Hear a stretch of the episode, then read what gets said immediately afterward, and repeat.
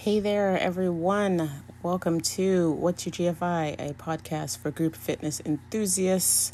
Michelle here doing a solo episode. Probably going to be doing a few of these over the lockdown here in Ontario. It is December 29th, 2020, and uh, I have some questions that I want answers to because I want to know how you guys are doing out there, fitness instructors and fitness professionals.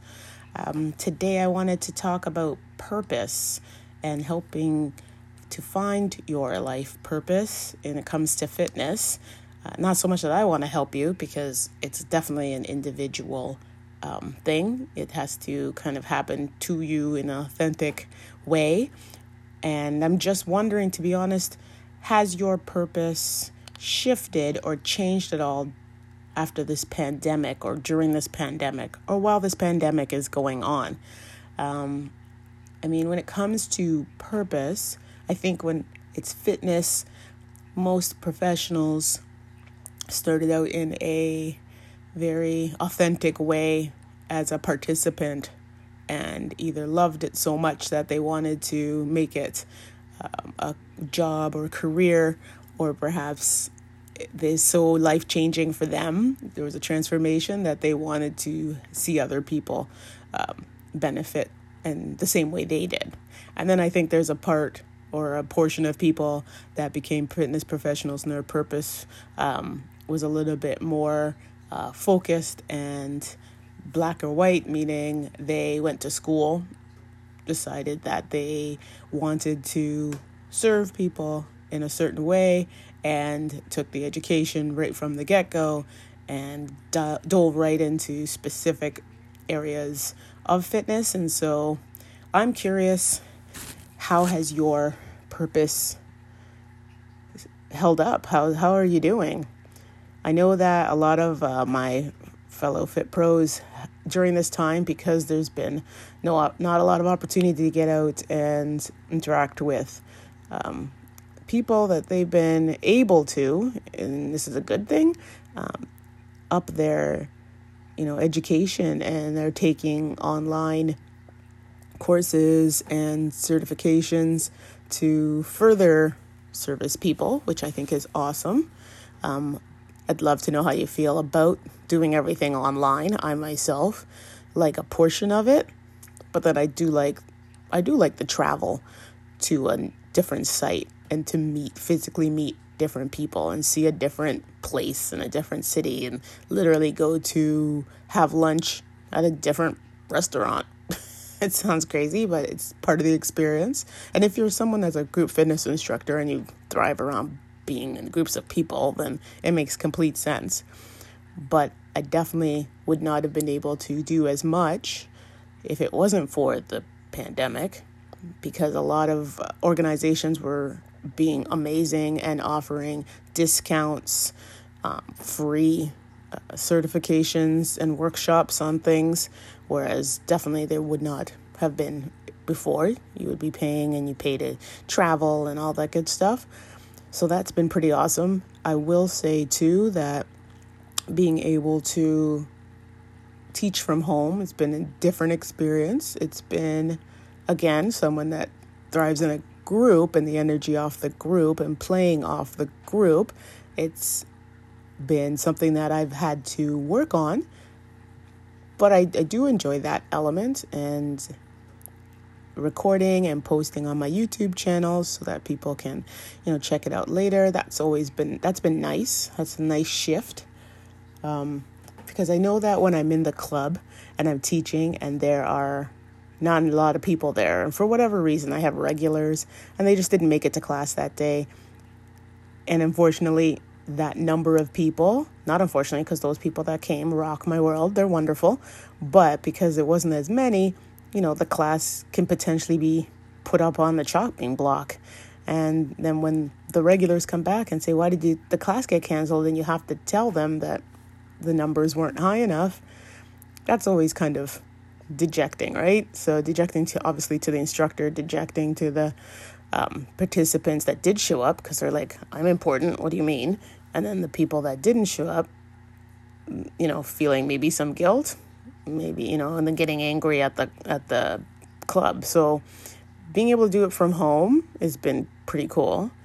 And that's been a nice shift and a way to be able to keep my purpose, you know, alive of serving people.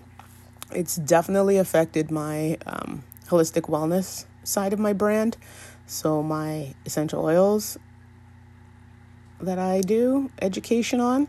Uh, we used to have open houses three or four a year, which was great, and I would talk about fitness with you know natural products, and that's been kind of hard because trying to offer that online here and there is okay, but people are so overwhelmed with online that they don't want to do it. So it's just a matter of being on social media so people can see you, but it's not the same. So that part of it is definitely, I've taken a hit for sure.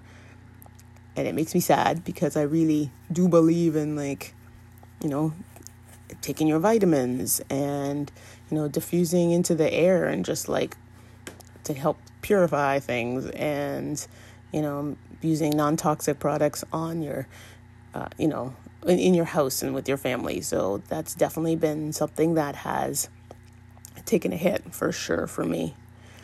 And that really the only other thing I would say for myself as far as my purpose, it's the pandemic has really just strengthened it um, and made me want to figure out how I can get better at dealing with amb- ambiguity. I was always really good at it. It was definitely one of the job skills I learned working in not for profit because having to be flexible because sometimes things weren't clear, uh, black and white. You just needed to figure things out so that the most people could get the most things um, for what you were given. But definitely, no one was expecting this with the pandemic and what we were given and what we're continuously being thrown at, like what's being thrown at us, I should say. So now we're hearing there's potential for, well, we're seeing there's potential for a second strain, second wave, a different variant or strain, and just people didn't like using the term the new normal, but I think now we have to really embrace it in a way. Um, how do you feel about masks, everybody? That's something I would love to know your feelings on in terms of fitness. And um, yeah, I don't want it to be a massive debate and people getting mad and saying it's like government control. I just mean literally from a scientific point of view and helping to just keep transmission of germs in general down. I myself am quite a fan. If you've seen my social media, I enjoy many different fashionable kinds and uh, we have a coffee maker at home side story kind of funny and we've had a coffee maker here forever and my husband literally never makes coffee and just buys coffee from tim hortons. Um, so we have thousands of coffee filters so i've been using those along with my fashion masks not gonna lie having a good time with it. And uh, i'm quite happy. I don't have a problem with like if i'm coming down with something gonna wear my mask even when it's not mandatory But as far as teaching, it was really hard. That was something that made it very difficult.